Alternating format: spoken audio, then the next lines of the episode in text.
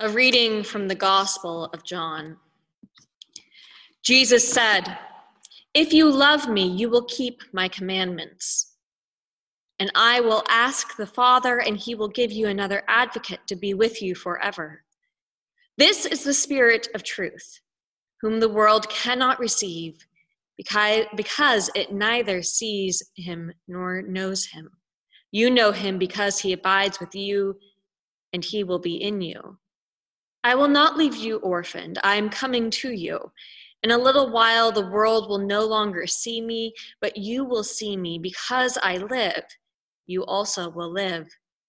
On that day, you will know that I am in my Father, and you in me, and I in you. They who have my commandments and keep them are those who love me. And those who love me will be loved by my Father, and I will love them as and reveal myself to them. The word of the Lord. Thanks be to God. I'd like to introduce you all to our guest preacher today, which we scheduled quite a while ago. Um, Pre pandemic, we had intended Rabbi Jay Rosenbaum and I to do an interfaith dialogue class on the island to bring members of the Christian and Jewish community together for mutual learning and understanding. And we had intended uh, to have him here at Emmanuel to preach with us as part of that experience.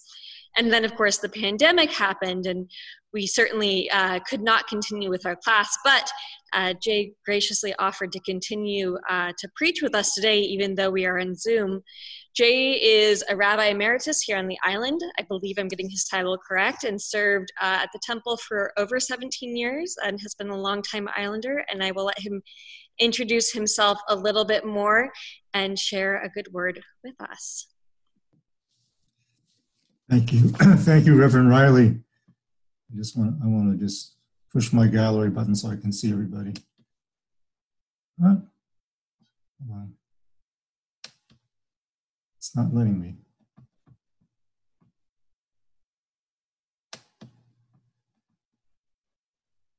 Okay.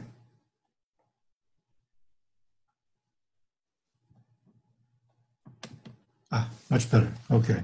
So again, thank you, Reverend Riley, for this wonderful opportunity. And also, um, I'm, I'm, grateful to Reverend Riley for motivating me to learn more about Christianity in the past year than I have in the past 10 years. And in the readings that I have done, uh, many of them recommended by Reverend Riley, uh, I've been very deeply impressed by the, by the depth of thought and the compassion and the sophistication uh, and, the, and the goodwill of the Christian thinkers that I've, that I've been reading. Uh, the title of my, of my uh, sermon today will be called God's Picasso, a Jewish reflection on incarnation and resurrection. And I want to begin with a, with a, a kind of a story. Uh, in the Jewish tradition, there's a prayer that we say when we lose our keys or our glasses uh, or, or anything else that's, that's not of major importance. Uh, and, the, and the prayer goes like, I'll, I'll, quote the opening lines in the Hebrew and then I'll translate. Amar Rabbi Binyamin, Hakol becheskat somin, ad baruch hu meir et inehen. Uh, Rabbi Benjamin said, all of us, all human beings, are in a state of blindness until the Holy One opens our eyes. As it is written, and then there's a quotation from the book of Genesis, God opened her eyes, namely, he opened the eyes of Hagar, and she saw a spring of water. And the reference is to the story of Hagar, who was banished to the desert with her son Ishmael, and she was um, she was in despair because she was convinced that her son Ishmael was was going to die of thirst. And then it says that God opened her eyes and she saw a spring of water, but the implication is that the spring actually was right in front of her the whole time. She just, she couldn't see it. She was looking right at it. Uh, and, and, she, and God opened her eyes in a way that she was able to see what was, what was right, right in front of her. And so the implication of the prayer is that we're, when, usually when we lose something, we pass, we pass by it, you know, several times. It's actually right, it's hiding in plain sight. Where sometimes the glasses are on our head, uh, or their keys are just in some place, you know, some place that we haven't usually put them, but they're but they're, they're, they're not hiding, you know, beneath the surface.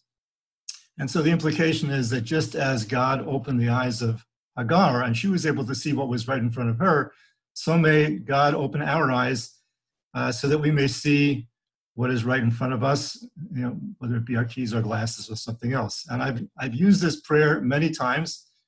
It almost always works. I don't, I don't know that it's magic uh, or, or that it's divine intervention, or maybe it's just that, you know, somehow the prayer relaxes you uh, and, and, you, uh, and you, you see what you're looking for.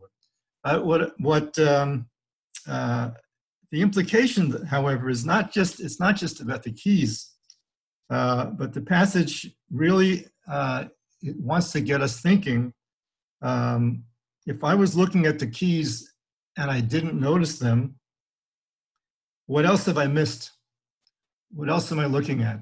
Or who else am I looking at? And not really seeing them. Uh, so, for example, I might be looking straight at a person who I've seen many times before, but not really see them. I might, I might be missing something really essential to them. And that's the deeper meaning of the prayer. And that's and there are several things that I love about this custom. First of all, the practice is a reminder to us that God is always close to us. Uh, we don't have to go off onto a wilderness retreat. Uh, we don't have to be great biblical scholars. God is available to us in our own homes, in the smallest moments in our lives, and in very concrete ways. In a set of keys, God dwells in the humblest of dwellings, in the physical world, and even in the humblest and unexpected containers in the physical world, like a set of keys or a pair of glasses. And so we learn that every moment in our lives is a spiritual opportunity. Even something as seemingly small and insignificant like losing our keys can be turned into a larger lesson.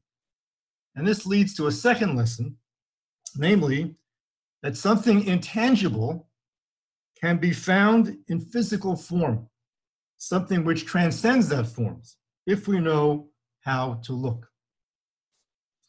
There are two Christian doctrines that would seem to separate Christians and Jews. One is incarnation. God became a human being in the person in the person of Jesus. And the second is resurrection. Jesus rose from the dead. What I'd like to suggest this morning is that these two doctrines about God reflect something about human beings, something about us. I don't pretend to, to be an expert in Christianity, and I certainly would, wouldn't be presumptuous enough to, to say what the, what the resurrection and incarnation means to Christians. I'm simply reflecting very modestly as, a, as an outsider uh, on, on, a, on, a, on, on a potential meaning. And you can tell me as Christians whether this resonates with you. So I would say that these two doctrines about God reflect something about human nature a creative tension which is found in every human being. Namely, that on the one hand, the spirit needs to enter the body in order to fully express itself. It's true of God, and it's also true of us. And on the other hand, the spirit needs to transcend the body. The spirit needs to burst out of the confines of the body, both in God and in us, we human beings. And this idea is found both in Christianity and in Judaism. We just get there in different ways through different symbols. So let me give you an example of what I mean. We're looking, we're in, we're in the art museum and we're looking at a Picasso and someone says to us, what are you, what are you looking at? And we say, oh, I'm looking at a Picasso. And the person points out, but Picasso has been dead for, for almost 50 years. But we'll say that Picasso is alive and speaking to us through his, through his painting. The physical painting is a concrete expression of Picasso's heart and soul. In fact, if, if, if Picasso could suddenly come alive today and we would speak to him, we would actually learn much more about, Picasso from, from, from looking at his painting than we would by actually hearing his words. We might even say that the painting, this painting is Picasso incarnate. That is, the painting is how Picasso's intangible soul enters the world and achieves concrete form. And yet, it's equally true that the painting is more than the paint. It contains a spirit that transcends the paint. and cannot fully be explained or contained by the paint. And that is how the Jewish mystics understand how God created the world. We, the world, all the human beings in the world, all of God's creatures, are God's Picassos. We are God's artwork. We are the concrete manifestation of God's soul. God expressed himself by creating us.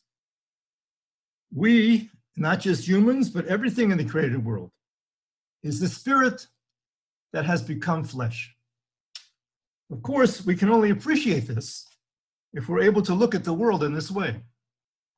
If we look at a Picasso and only see the paint, we've missed something essential. We've missed the essential. By the same token, our goal is to look at everything in the physical world and see beyond the paint, to see the concrete as an expression of something intangible, the Spirit of God. If we human beings can only look at each other and see in each other, as different as we are, the, uh, the signature of the artist with a capital A, since we were all created in God's image, the world would be a different place. So for Christians, this idea, and more, I'm sure, is conveyed by the belief in God's incarnation through Jesus and Jesus' resurrection. The Jews, this idea is conveyed in other ways. The Jew gets up in the morning and says, Modeh ani, thank you, God, for having faith in me. We say, Rabba emunatecha. We get up in the morning, the first thing we do is not express our faith in God, but we thank God for having faith in us. Because the fact that I'm alive means God is investing in me for another day. Therefore, I am one of God's Picassos. God has created me because God has something to say in the world that God cannot say in any other way. That's why I'm still alive. Not only me, but every human being on the face of the earth. And if I want to connect with God, if I want to understand God, if I want to hear God's voice, if I want to connect with God's soul, the best way to do that is by loving one of God's creations. Because each one of God's creations is a message, is a piece of God's soul expressed in tangible form. For Jews and for Christians, incarnation and resurrection are both essential. Incarnation means that what we have to say to the world needs a concrete form. It needs a boundary. For Christians, the boundary is called Christianity. For Jews, it's called Judaism. We don't express love generically. We love the concrete. We love through the concrete. We love particular people, and we love in a particular way. Yet our love cannot be contained by any boundary. It's more than the concrete. And even who we are, what we want to say to the world, cannot be contained or explained by any one particular concrete expression. In the same way that Picasso couldn't say everything he wanted to say with one painting. And therefore, God cannot say any, everything that God wants to say with the creation of one human being or a tree or, a, or an elephant or a lion. So, in some mysterious, wonderful way, we are more than our container. When, when King Solomon in the Bible uh, built the temple, he pointed out that uh, how is it possible to speak of, of a house of God? What God, God, even the, even the entire universe cannot, even the physical world cannot possibly con, you know, fully contain God's spirit. How could much less, much less a, a temple, a church, a synagogue?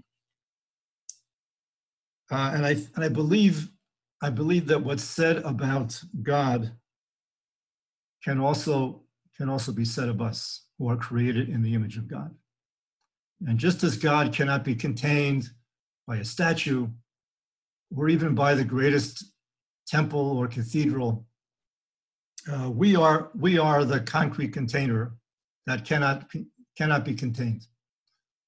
Uh, our our physical selves, even our personalities, doesn't fully express who we really are. We'll always be a little bit more than our concrete manifestations in the world. The challenge for Christians and for Jews, alike and together, is to do justice to both incarnation and resurrection. To be ourselves means to be concrete beings, spirit expressed in matter. But to be in relationship, to love, is to burst our boundaries, to see beyond the paint, and, and to see in each other the image of God, the signature of the artist with a capital A, and to, and to proclaim when we look at each other, Marabu Masech Adonai, Kulam B'chochma Asita. How marvelous is the variety of your creation, O God. In wisdom, you have created us all. Thank you, and God bless you.